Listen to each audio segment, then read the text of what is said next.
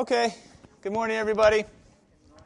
Um, there's a handout on the table. I mean, I made plenty. I know there was going to be a few people gone today, so uh, some back here, some around, some over there. Uh, the backside of the handout is just the entire chapter of Mark 13, which we're going to take a look at. Now, it's 37 verses, which you know normally takes a long time to closely study. So we are going to uh, the opposite of closely study.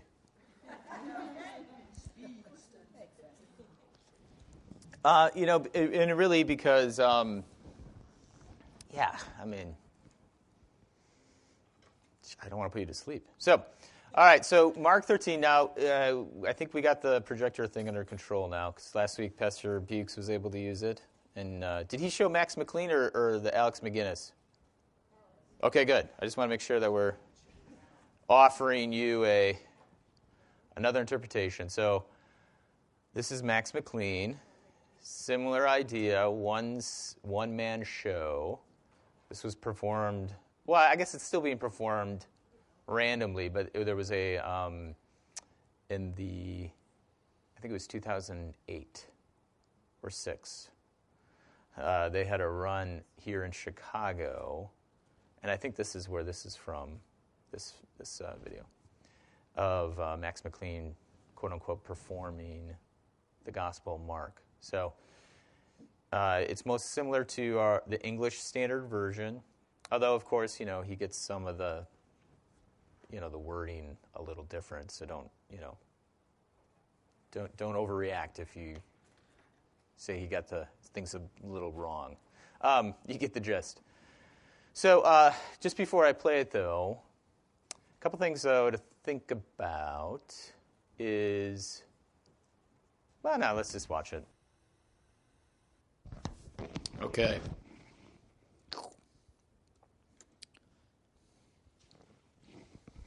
Okay. Um, now, first of all, in his interpretation of Mark 13. The well,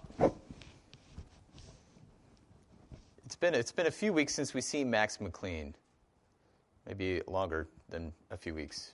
Um, but one of the things that has changed in the stage is well, there's been there's something that's been changed in the way the stage is. What's uh, and that actually is important for us to kind of put in perspective Mark 13, um, it's, it's very dark. Okay? Um, that actually is, is important because um, Mark 13, at the end of Mark chapter 12, you literally could go from Mark, the end of Mark chapter 12 to Mark 14, verse 1. So if you actually were open your Bibles, it actually like is a nice, clean transition. But of course, in between the end of Mark 12 and 14 is Mark 13. And you have this, um, this teaching by Jesus. Now, again, thinking back over the whole course of this production from Max McLean, there's another thing that's unusual about this is that um, it's kind of boring. There's not much action going on. This is the longest section in the Gospel of Mark where Jesus is just talking. If we, we remember way back when, back in the springtime, when we first started, um, one of the helpful, helpful, helpful things to understand the Gospel of Mark is the use of the word immediately. So there is uh, dozens of scene transitions in the Gospel of Mark. Jesus is moving from one location to another, and he's moving very quickly. Now in Mark 13, all of a sudden everything stops. And it's just Jesus sitting down, talking. So um, that's a very kind of a different situation than the rest of the Gospel of Mark. And so how they, they kind of interpreted that was using the lighting. Lights kind of come down low, and then in Mark 14, things will, will come up a little bit, but not too much because there's darkness on the horizon, you know, the crucifixion. Okay. Um, what, anything else struck out as far as his interpretation of the gospel or the Mark 13 by chance? Anybody think of anything? Because I thought a lot of things, but we'll just kind of dive into the text. Yeah, Leah. Um, so often um, the apostles things through stories and parables. Right. And this feels much more direct than we expect. Yes. It's very instructional and this is what you should expect. This is what you should be doing and be alert, and it just felt a lot more direct. Yeah, right. The disciples ask a question, and Jesus answers it. Um, now, what's interesting about what Leah just said is Jesus asks, answers very directly, but at the same time, especially at the end of the reading, what does he say? Because uh, what, what are the disciples? What's the, the primary question from the disciples? When will this happen? Jesus gives all this explanation. And then towards the end of the chapter, what does Jesus say when it will happen? Nobody knows. So it's it, it, it's, you're like, okay, I got you, Jesus. I'm getting you. Okay. I'll look for this. Okay. Now, now you got, you, get, you lost me now, Jesus. Um, but the important thing, though, is, is that, Je- so Jesus, though, is answering directly. I mean, this is really, Leah's absolutely right. He's, he's answering court, the, their question. Because when they ask, when will all these things, all these things is, a, is kind of a, it's a Greek phrase. And Jesus says twice now in his response, I'm telling you all these things, or, uh, you know, it, he, he's, he's giving the answer. I mean, he's responding. Krista. So the destruction of the temple yeah, right. Now, so this is this is uh, Jesus' response. Uh, uh, the disciples' question is in Jesus' statement about um, these big stones. So, uh, so the, the setting's important. So at the you know, so chapter twelve, Jesus has all these arguments with the religious leaders, and then at the end of the gospel or Mark chapter twelve, no one's going to talk to him anymore. He's kind of rendered everybody silent. So now they're leaving the temple. And of course, you know, Jesus has just spent the last, you know, chapter, and arguably chapter 11 also, basically saying the temple is on its way out. It has no more grandeur like it used to. And then what do the disciples say?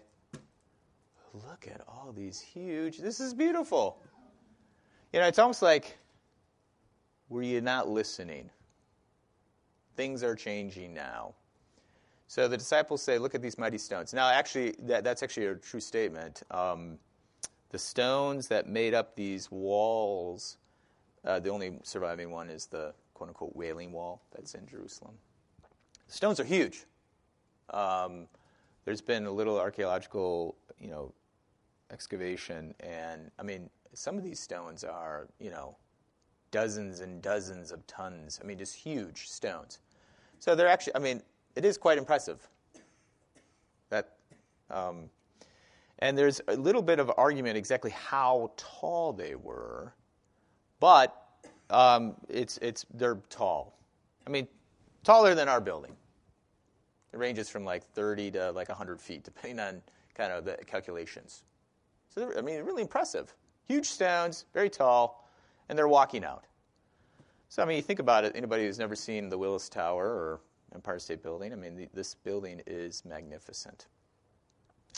But of course, Jesus has not been talking about the building for the last two chapters, primarily about the building. And we see that at the end of the gospel, I mean, at the end of chapter 12. Because the man responds, You have answered rightly, right?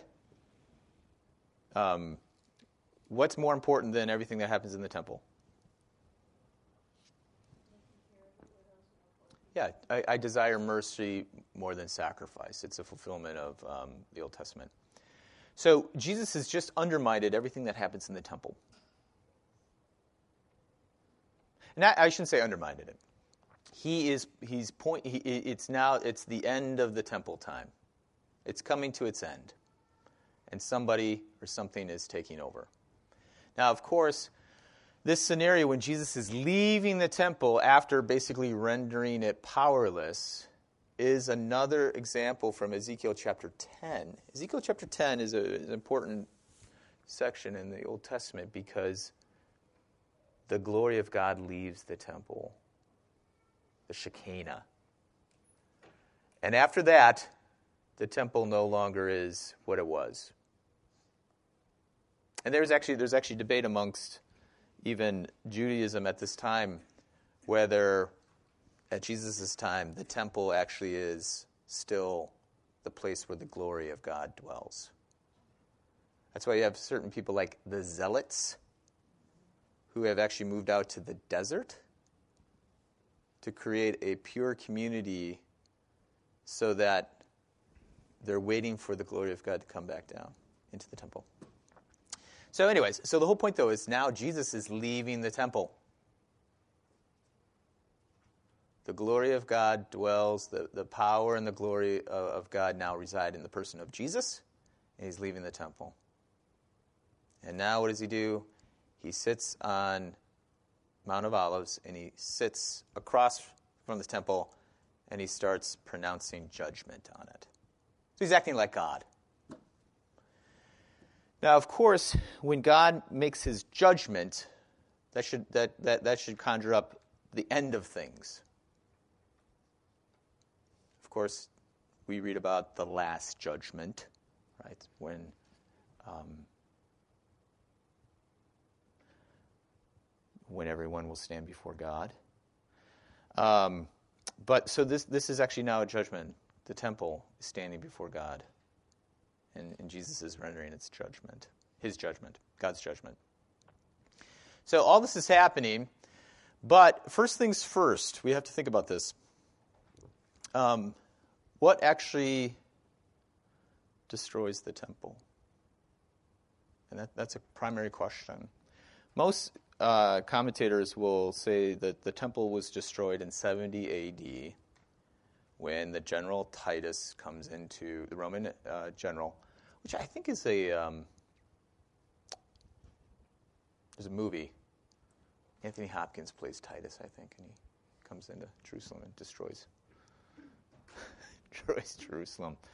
There's also a uh, very famous uh, thing in Rome I don't know what you call those thingers.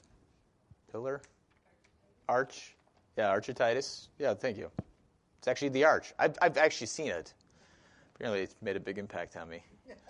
Um, but it tells the story of, of this conquest. Okay. Anyways, uh, most people will see that as the kind of the fulfillment of what Jesus says, and that, that's partly true because the building's destroyed. But has Jesus been primarily talking about the building up to this point? in chapter 11 and 12. No, he's talking about what's happening in the temple. He's talking about right worship, not talking about the building. That is of secondary importance, I would argue. So, what renders the old worship of the temple meaningless? Want to take a gander? Anybody want to take a guess? Hey, good job, Kathy. Yeah, Jesus' death and resurrection. This is what this is what fulfills the Old Testament and ceases it to be of any um, ultimate value unto itself. The temple now has been overshadowed by Jesus Christ, death and the resurrection, and now the temple, if it has any value, points only to that. So when Jesus talks about the destruction of the temple, he's mainly making reference to his crucifixion and resurrection. Now, back to Leah's point. He, he's been teaching the disciples this entire time, this point, that his ministry, his glory, his power, it will be seen when he is lifted up. Which, of course, is ironic, paradox. The disciples still haven't quite gotten it yet. But hopefully, and this is why this is when Jesus says, "Let the reader understand." I'm sorry. Um, when Mark says that, I, maybe Jesus said that. I, I, doubt it, though. I think I think that's Mark and Mark's uh, writing. Let the reader understand this parenthetical statement. He's reminding us, oh wait, we we actually know the whole story. So that helps us understand things when um, even the disciples have a problem understanding it.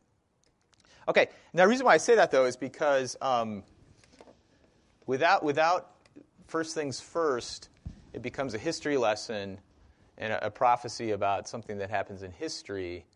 And what's dangerous about that is we abstract that from the, sto- the, the entire story of the Gospel of Mark. We say, oh, did Jesus know what he was talking about? Because um, before Titus came, there was uh, the Jewish war. In fact, uh, that's kind of what brought Titus to, to, to, the Roman general Titus to, to Jerusalem. The Jewish war was uh, in the 60s, 60 AD. And what happened there was some zealots took over the temple and replaced the high priest with one of their own. So some people say that's what Jesus is talking about. Others say, well, he's talking about Titus. Okay, now, what are we not talking about when we talk about those things? The death and resurrection of Jesus, which is primarily what the Gospel of Mark is about. Those, again, I'm not saying that that's not important. I'm saying that's secondary importance. That we actually understand those historical events in light of Jesus, what Jesus does on the death of the cross.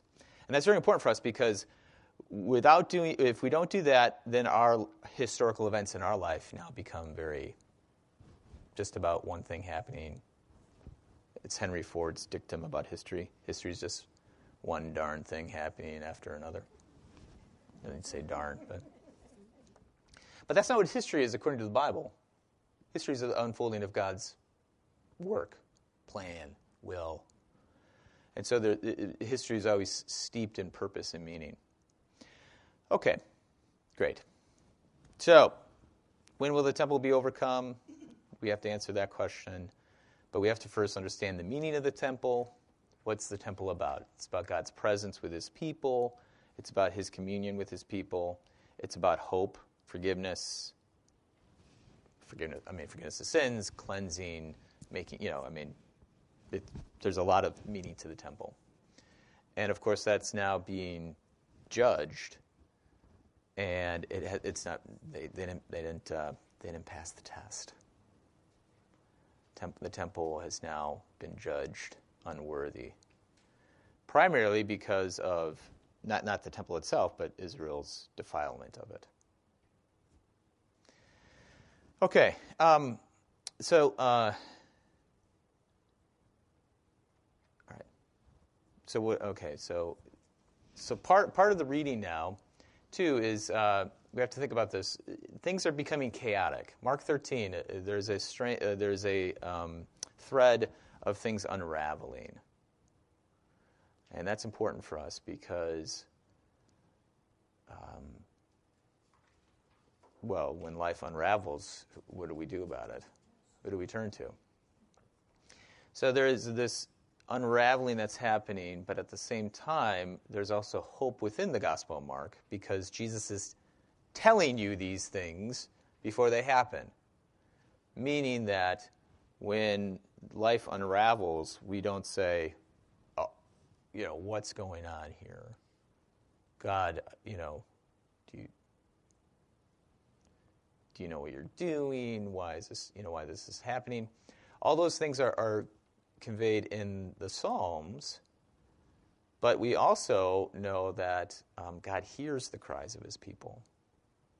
So this is important for us because um, things come unraveled in the death and resurrection of Jesus. What does Jesus say from the cross? My God, my God, why have you forsaken me? So, um, that, that's actually a point of comfort for, for people who are seem to be in the same spot. Um, so the objective perspective, Jesus is saying, God's in control, right? Uh, so um, I, give, I give list some verses there, but um, Jesus says things before they happen. Jesus says that um, things like this have not happened since the beginning of creation, which God created. So there is this objective perspective that whatever chaotic thing is happening, what it seems like de- decreation is happening or deconstruction is happening, God is still maneuvering this. He's, he's making these things happen. But the subjective perspective is all things, all hell's breaking loose. Shirley. But he's also very forward in Yeah. speaking, saying that the gospel should be taught to all nations. It has to be, this, this is what I'm telling you, it has to be. Yeah, now actually what's interesting about that is, is that um, that phrase is put in the middle of you're going to be brought before councils and you're going to have trials. The gospel must be preached. And what's, what's kind of funny about that is because um, most people will say, because the gospel will be preached, th- these things will happen. But since Mark puts it in the middle, it's actually the trials and tribulations that give give you the opportunity to witness to the gospel. Yeah. So those are the means in which the good news will be preached. Of course, we don't. Nobody likes to hear that.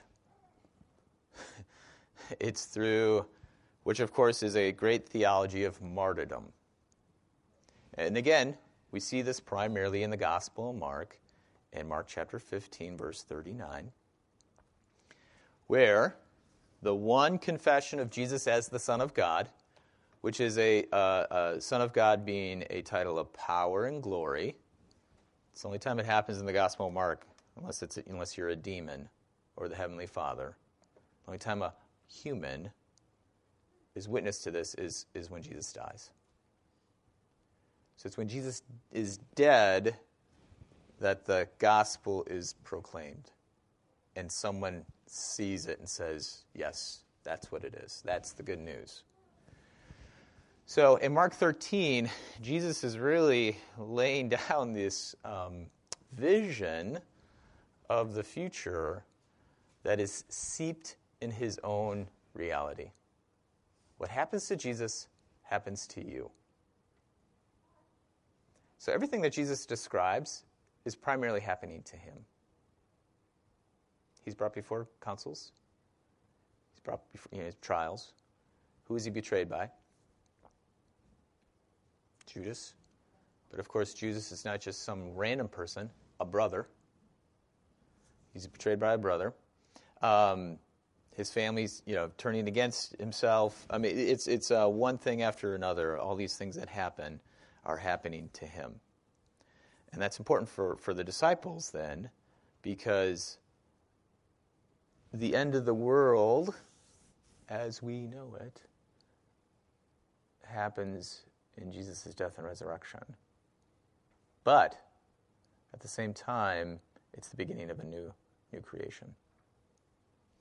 So that is the the hope that the disciples have in the midst of all this kind of twilight zone talk. I call it I call it the twi- I think Mark 13 is like twilight zone. You kind of take a step out of the normal you know kind of nor- normal storyline. You take a step back and you have this whole scenario because in Mark 14 it's it, it turns into Wednesday. So Mark 13 is either happening on Tuesday, outside Holy Week, or or um, on the cusp of Tuesday and Wednesday, which would be the third day of Holy Week, and that's actually important for us because the Gospel of Mark, actually from Mark chapter 11 to Mark 16 is is one week, and today it's it's the day before the moon and the stars and the sun are created. That's on the fourth day. So when Jesus says, the sun will be darkened, the stars will fall, he's actually talking about things that happen before create. I mean, things haven't, ha- this hasn't happened since the beginning of creation. So what Jesus is describing is a whole new creation. And Easter Sunday is the first day of the new creation. And Holy Week is the end of the old creation. And this happens to be the third day. Because Jesus dies on the sixth day. I do this with the kids for baptism. Jesus dies on the sixth day. And there's six sides to the hexagon underneath the baptismal font. That's the sign of like humanity. And then there are eight bursts coming out of the circle. I mean, or, or like in the circle, coming away from the from the baptismal font, and that happens to be Easter Sunday. So what looks like is um, the uh, deconstruction of creation happening in Holy Week is the labor pains for the new creation. And when Jesus comes out of the tomb on Easter Sunday, he comes out of the new the womb. He's the firstborn of creation. So it's it's uh, now again. Leah might say, "Wait a second. I thought I thought the answer was pretty direct, Pastor Nelson. This doesn't. I, how did I know all that stuff?" Um, well, uh, it's because uh, there's so much of the Old Testament in Mark chapter 13. Daniel, the, uh, the book of Daniel is, is uh, quite is used quite a bit in Mark 13. Lots of uh, the book of Isaiah is used. Um, the idea of false prophets using signs and wonders or miracles, I can't remember how it's translated in the ESV, um, is, a, is, is an echo of Moses. Because Moses used signs and wonders, right? He you know, stuck his hand in the pocket, stuck it back out, put it back in. His uh, staff ate the serpents of the, of course, then the plagues. And you know. so you have all the Old Testament background coming to judgment. It's coming to like a fruition. Now, so I'll, I'll let you guys off the hook for not seeing all that because we uh, we don't spend hours and hours reading the Old Testament anymore because we have television. You know, if we lived back then, what else we got? Listen to the Bible all the time. Krista. I just was only wondering because the temple was never built again. That's right. That's right. And that's why. That's why. That's why. So, um, but of course, the historical event of, let's say, Titus in 70 AD is actually just uh, a, um, it, would be a, a, a, a, well, how should I say this? What Jesus does in the gospel, or in Mark 13, or Mark, um, in the gospel by his death and resurrection, um, it's from that point on that the temple has now been completely re- replaced. Because what happens in the early church, in Acts, where do they still go? They still go to the temple. Not to make sacrifices, but to what? Yeah, yeah, what do they do? They proclaim the fulfillment of the temple. So even though the building exists, for God's people, it's no longer the same place. You don't do the same things there. So now, it, it, in a sense, it just becomes a place of brick and mortar. Now, in the Old Testament, they wouldn't say that. It's not, not just a place of brick and mortar, it's a place of God's presence. It's, it's um, what we would say of the Lord's body and blood, uh, body, body and blood. It's not just a piece of bread and wine. It's the holy presence of God, and it needs to be treated, you know, appropriately. Now, in Acts, the, the, the building now, of course, it is. Now, of course, you know, you're, you're thinking about this. These people have. So they're still going to treat it with reverence and respect because it's the temple. So, you know, so it's not like they're going to go, I don't know, vandalize it and uh, Banksy's going to, you know, do some sort of like artwork on it. Um, but, but at the same time, it's rendered powerless in their life. So when Titus and uh, comes and destroys the temple, while it's a very sad, terrible event, even in the life of the church, it's, it, it doesn't actually fundamentally change their life, their worship life. Because now where's the presence of God? It's, it's moved into the body and blood of Jesus. Yeah. Yeah, so that, that's important for us. So when we, because in Mark 13, we'll read these lessons at the end of the church year, which is coming up in a few weeks. So Mark 13 will be read the last Sunday of the church year and the second to last. So I think it's like 17th and 14th? 18th and 25th, I guess. Yeah. All right. Um, and so that, that's important for us because it's funny because it's at the end of the church year, but of course, what happens then the following week? Advent 1, right? We kind of start over. So it's a sign of things ending, but at the same time, it's a sign of things beginning. And that's what we get in uh, the Gospel of Mark, in Mark 16. So um, this is important for us. So the fabric of society is falling apart, families turning against itself, and nature is deteriorating. Life is coming unhinged in, in Holy Week. Um, but what does Jesus say of these events? These are the beginning of labor pains, which is probably probably a, like a truthful statement for. I mean, right? I think labor. I, I mean, Holly's not here today, but I've heard it said of women. You know, that it, uh, labor is really hard. Now, of course, though, this is actually a more serious level because you know what happens in labor in early in ancient Near East, though. What, what happens to women in labor? Well, all the way up to the 19th century. It's really kind of more a 20th century phenomenon. Women actually live through labor now, right? Back in the old days, it was very common for women to die. So, um, so when Jesus says these are the beginning of labor pains, it's a very scary situation.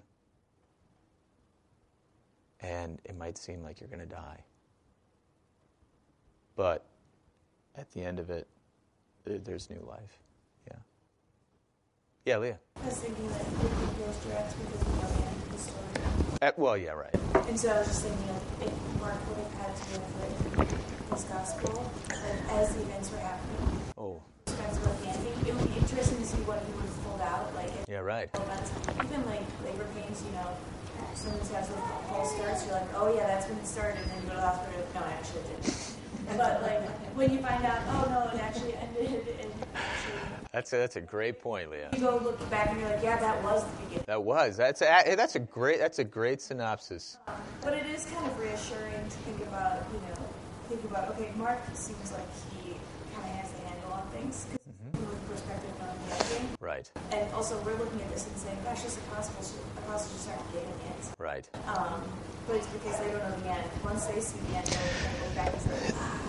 And, and I think that's reassuring to think now, like, That's right. in our lives, like, there's so many things that are happening, and it's like, I want to know the answer, I want to know this, there's things that we'll know eventually, there's an ending, and there's really no peace. That's right. That's exactly right. So, um, first things about the, la- the understanding of labor pains. That's really good because you think, yeah, it's going to happen. Um, Daphne's, I think, was our shortest labor.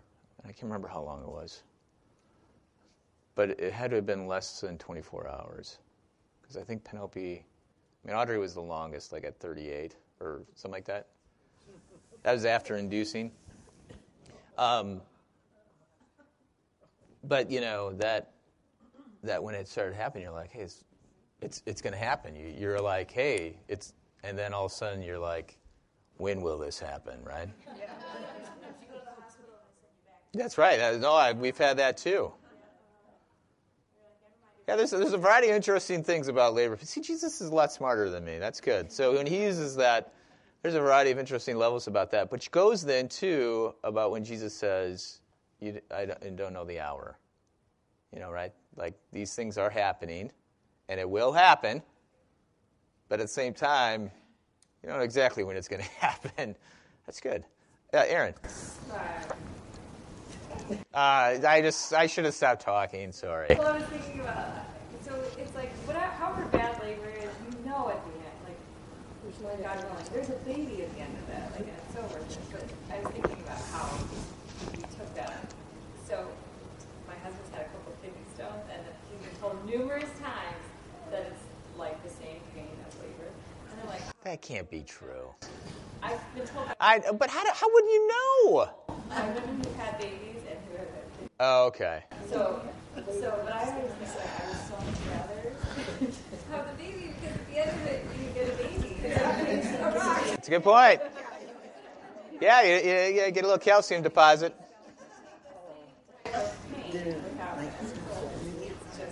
Pointless. It's intolerable, Yeah. and you think about the world and you see some people who don't have a hope of Christ who Right. suffer, you know. And I, I know this is talking about specific things, like events that are No, but it's very helpful for us.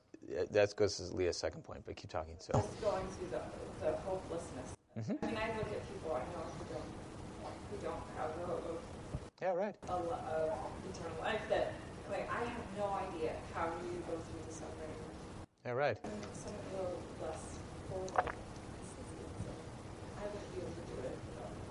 Right.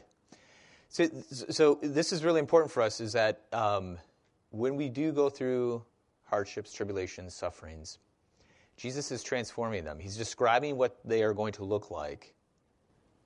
And, and, and it's by whose power that this will happen. When he says, when you become before councils and tribu- you know, tribunes, what, what are you supposed to do? Yeah, Holy Spirit.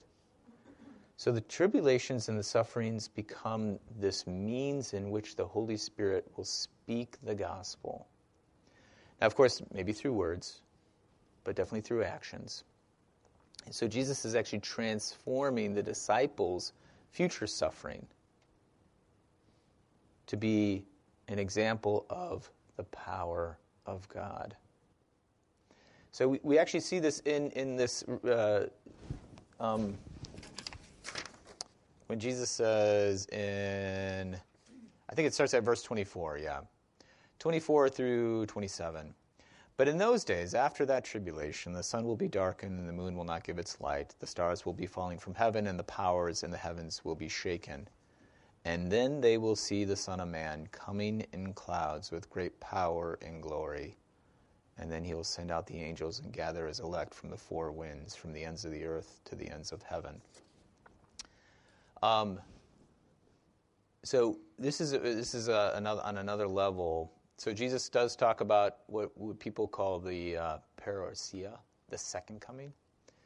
But this is also talking about the crucifixion, because throughout the Gospel of Mark, power and glory are paradoxical. Now you see this especially in the Gospel of John, because Jesus actually says that. But in Mark, he doesn't say it; he just shows it. The power and the glory is shown in the crucifixion in a paradox way, and we see this when the centurion confesses, Truly, this man was the Son of God. So the miracles don't, don't speak to Jesus' power and authority, even though people will say it. This man speaks with authority, not like the scribes. These are foreshadowings of, of Christ, but again, they don't understand it because they're the ones who then say, Crucify him, right? So while they get it a little bit, they don't quite get it fully. They'll get it fully in the resurrection.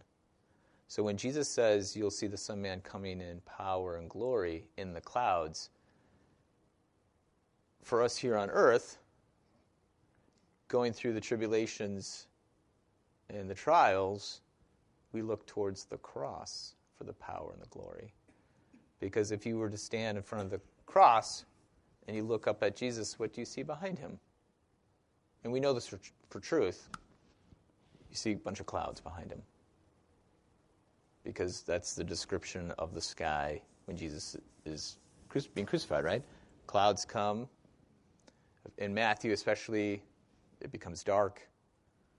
And when he dies, what happens? Matthew is, is kind of a funny, funny situation because it's not mentioned in Luke or John or Mark. But who comes out of the graves? The dead. So you in Mark you see angels going out to gather the elect, and Matthew you actually see it happening. People come from the grave alive. Three. So what happens then is when we are in trials and tribulations, what Jesus does in the Gospel of Mark is says, Look to my cross, because it's in my cross that you are joined to me. And your sufferings now become my sufferings.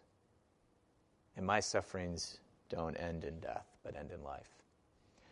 What's, what's dangerous about some people, some advice from Christians is that they'll say, um, you know, look towards heaven or past the cross as the hope. And what's dangerous about that is then it doesn't actually do anything with your sufferings, it kind of disregards them. And the Gospel of Mark is a great cor- cor- uh, it, it's a correction in how we understand our sufferings because Mark will say, don't look to heaven, but look to Jesus on the cross. Because then that is the fulfillment of my power, my glory, my love, my um, the lengths to which I will go for you.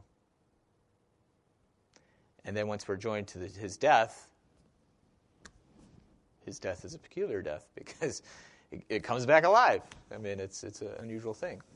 So that's then that goes back to Leah's statement is that um, how we know and have hope in the midst of trials and tribulations is we see it happened in Jesus, and if it happens to Jesus, then it happens for us who've been joined to Him in holy baptism. Uh, Julie, then Krista. Julie. So when you mentioned like the second coming, how he talks about another angel is gathered so that before you Yep. um, some of the things here are referring to the resurrection and the time Yeah. Right. Yep. he was his suffering. How do you see, like, or do you see um, these things as being signs of Yeah, it's it's both. Yeah, th- good question. Um, because every prophecy, or I, I'm pretty sure I haven't actually read every. I mean, I haven't really studied every single prophecy in the Old Testament, but like the mo- pro- most popular ones, um, the ones that most people would know, uh, they have like an immediate answer, and then they have this what we say future answer. So yes, the, the answer to your question is yes. Jesus is talking about the immediate, and also what happens because Jesus will come back as so the other, okay so in the gospel of mark we don't have the ascension. But we know this from the gospel of acts luke, uh, luke and acts that as he ascends into heaven he will descend from the heavens. So as he comes into the clouds he will come from the clouds. But that's why mark is so interesting is because he doesn't it's not like that doesn't really happen it's just that for us here, in our subjective perspective of our realities, we need to have the crucifixion first as being this coming in the clouds. Not, not first and only, though, but just primary. So, yeah, so, so the second coming, this, uh, you know, just in case you were wondering, Lutherans don't believe in the rapture. We don't believe in dispensationalism. You can Google those words later. It's been a while. Uh, when did those uh, Left Behind books come out? That was came in the early 2000s, right? I think that I think Pastor Bruzik did. Oh, oh. all right. Well, um, I think Pastor Bruzik did a Bible study on this. I feel like I sat through a lesson. Okay. Anyways, um, but we yeah. So Lutherans don't believe in the rapture, or I mean, don't. I'm sorry. We do believe in the rapture the biblical understanding of rapture, but not the uh, Scofield understanding of, of the rapture. These are all weird words, so don't worry about it. But um, the rapture is the catching up. So that's described in Thessalonians. Or no, maybe we talked about it in when we yeah. A few years ago, we did a little study on Thessalonians. We talked about the rapture. Then, when Jesus comes, he will come in, in power and glory for the final judgment. Um, I don't want to get on that tangent though. Um, some people believe there's going to be a seven years of tribulation and then Christ will come down, and other peoples will say Christ will come down first and then there will be seven. So there's premillennialism, postmillennialism, and then I, I, Lutherans are uh, lumped into, yeah, amillennialism or amillennialism. Where just, just yeah, Jesus will come. When he comes, he comes. We're done. Okay. Sorry. Um, so, Julie, yes. So, the second, yeah, so it, it, does give us hope for now and for the future. That's the simple answer to Julie's statement. Krista. I just only want to mention um, when Mark wrote this down, that was many, many years uh, later. Yeah, well, that's a debate. Yeah, it could be. Uh, well, it's, yeah, it's definitely the early '60s. Yeah, it would be kind of the earliest. Yep. With the togetherness with Peter. Yeah. And, and at that time, perhaps, he experienced persecution by himself. Absolutely. Yeah. Now, actually, Krista makes a good point too. But by that time, not just Peter, but like all the all the, the twelve have been experiencing becoming before you know coming before tribunals and councils. Um, at this time too, there's already martyrs.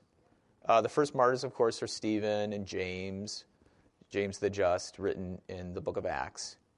So that that's really important for us because now, as Mark writes this gospel, you have all these people now who have suffered for Christ's sake, which is in, in the Gospel of Mark in 13, right? You'll be you'll um, be brought before councils and, and suffer trials for my my name's sake.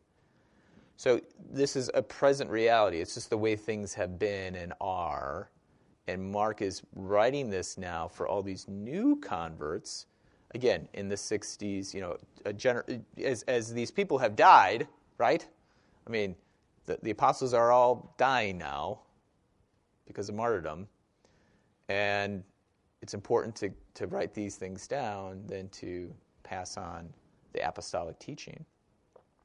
So these sayings of Jesus, you know, remembered by Peter, you know, Peter remembers this to happen, and then Mark writes it down.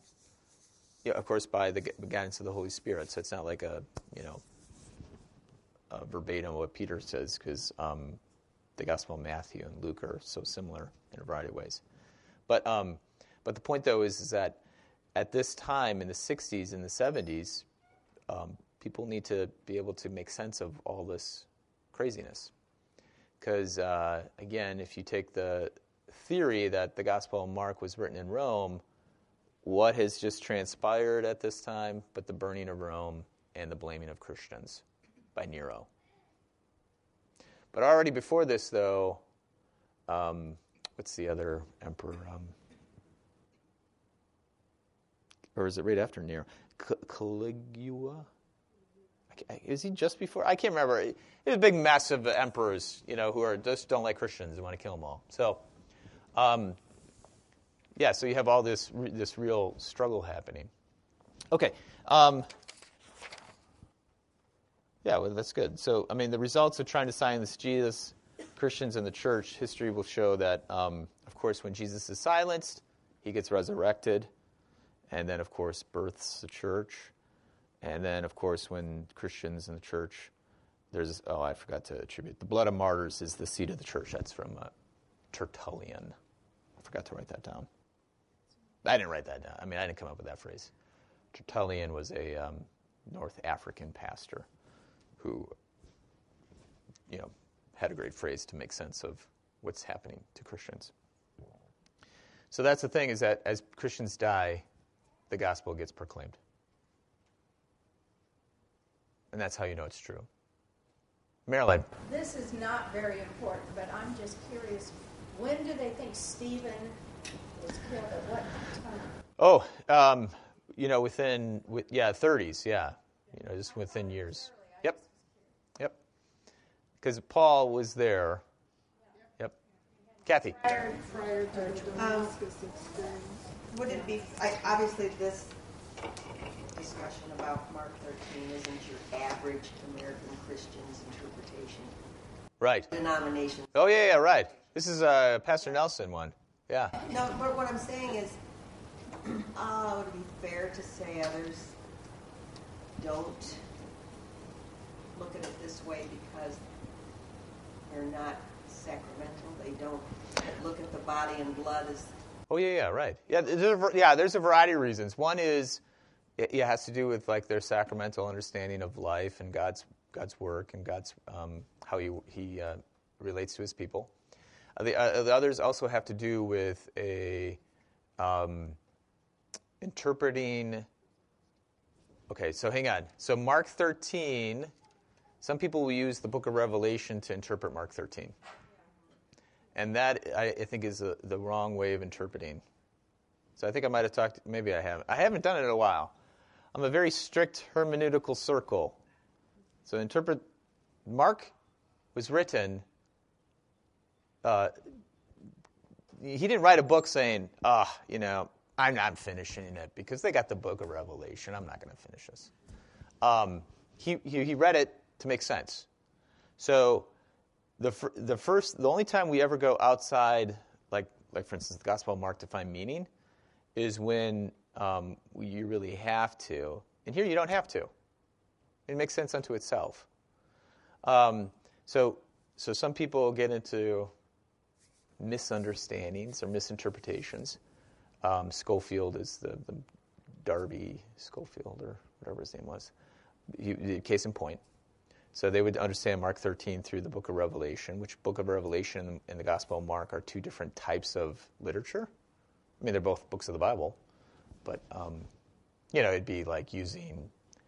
Uh, let's see here. The I'm just trying to think of any sort of. Well, it, it would be like using an epic poem to interpret a historical record. It's always kind of it's a little dangerous to do that because you can't can't quite do that. The other the other reason too, though, is I think goes back to what we had talked about before, or I mentioned earlier, is people jumping to the resurrection apart from the re- crucifixion. And so they want to understand Mark 13 without the crucifixion. I think that, again, that goes against what Mark is about. Mark's all about, I mean, there's a very short re- resurrection scene in Mark, and Jesus doesn't even show up in it. You know? You're like, so, okay. Yes, Donna. You know, when Jesus says um, in this passage from Mark 13, Yeah, um, this generation will not pass away until all these things take place. He's That's right. To his resurrection, I mean his crucifixion. yeah, right. And the res, well, and uh, yeah, resurrection. After that, he goes into the second coming. Yeah, so this generation is a kind of a peculiar phrase because this generation in the Old Testament would mean, well, it's often used with uh, the wanderings. And, and so this generation could encompass multiple generations, Like not, usually not more than three, though. Um, or, you know, th- three stages, like grandparents, parents, grandchildren. Um, or you could just making reference to the, the disciples themselves. Yep. Yep. So it's kind of both and. Again, it goes back to what Julie says is that, or Julie's question. You have a primary and secondary kind of way of understanding this, and they're both true. You got to hold them together. You can't split them apart. You just you make distinguish you, you, you distinguish them without separating them. That, that's important. Hey, Kathy. Sorry. Um, so, people looking at this generational pathway. So many people interpret as well. Once Israel was Yep.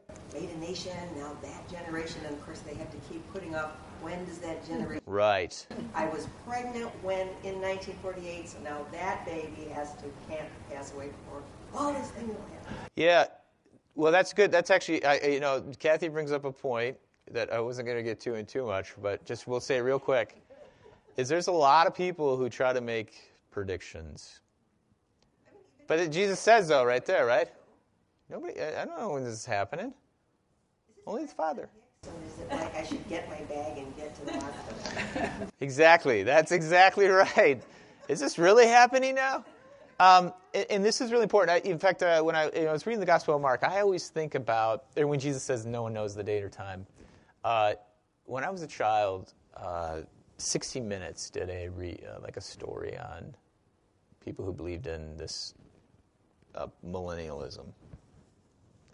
And I remember this guy. It really struck me as odd when uh, the reporter, who must have been a Christian or at least was raised in the church, he said, um, It sounds like you're really excited for this tribulation, even though you're not going to be here. Or you, know, you say you're not going to be here. He's like, Yeah, that's right. I can't wait.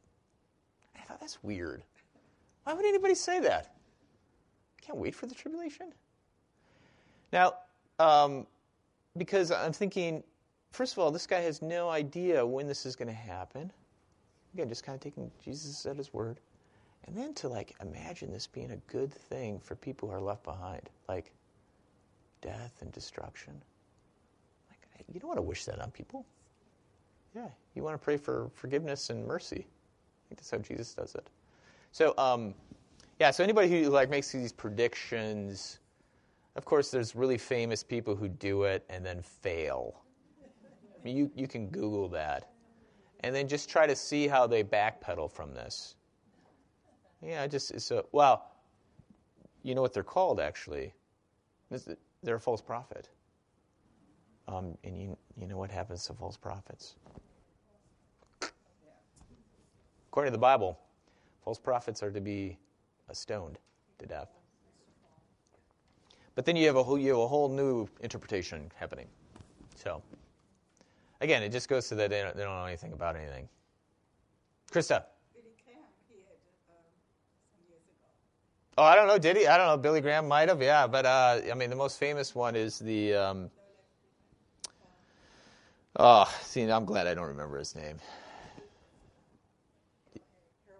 Yeah, Harold Camping. Um, and then what's the other guy um, with Drizella, the blue-haired lady? Okay, never mind. There's been a lot of them, but I know the Jehovah's Witnesses. I mean, this really gets me because my sister became a Jehovah's Witness, so I got. Anyway, the Jehovah's Witnesses they decided way back in around World War One that that was some defining thing. Right. The end of the world would have to come before all the people who were soldiers during World War One died out. Oh, okay. They started to all die out. Then, of course, they changed their whole deal. And any number of times they predicted in their magazine that the end of the world was almost surely come. I think Hmm.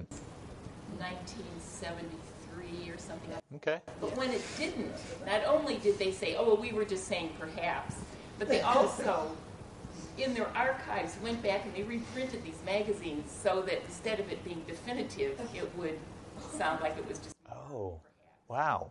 But I mean, because there are people who had the old magazines. Oh, yeah. It's a, hey, this is what it said.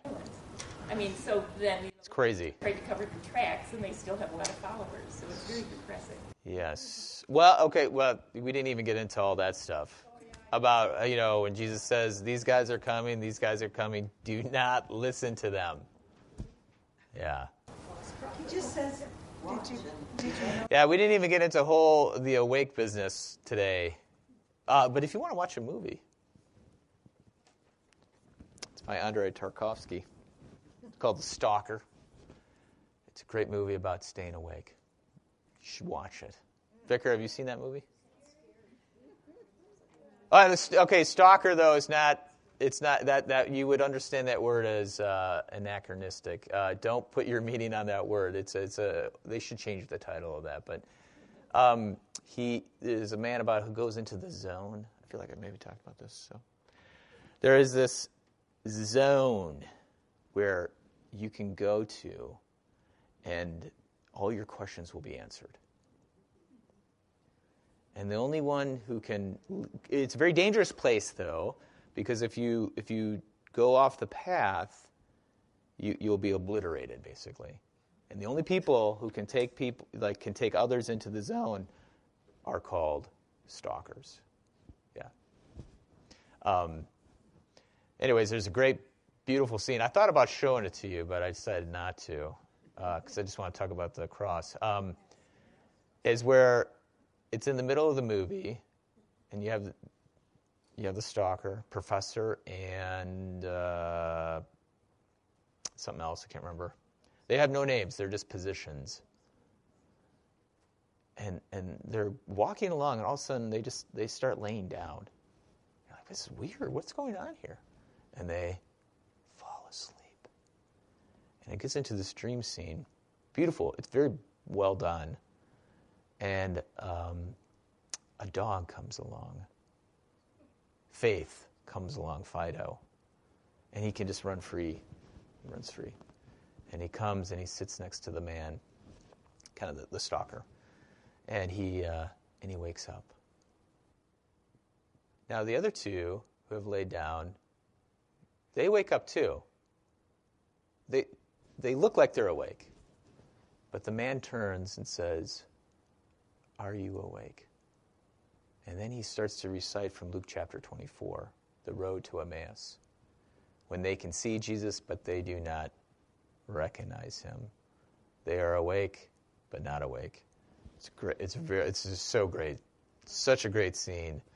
Um, because then he looks, yeah, he looks at you and wonders, are you awake too? On a multiple levels, meaning like, are you paying attention to this movie because it's really good and you should stay awake? but also then to the meaning behind it. So, all right, we went way over. Let's pray. Our Father, who art in heaven, hallowed be thy name. Thy kingdom come, thy will be done, on earth as it is in heaven. Give us this day our daily bread, and forgive us our trespasses, as we forgive those who trespass against us. And lead us not into temptation, but deliver us from evil. For thine is the kingdom, and the power, and the glory, forever and ever. Amen.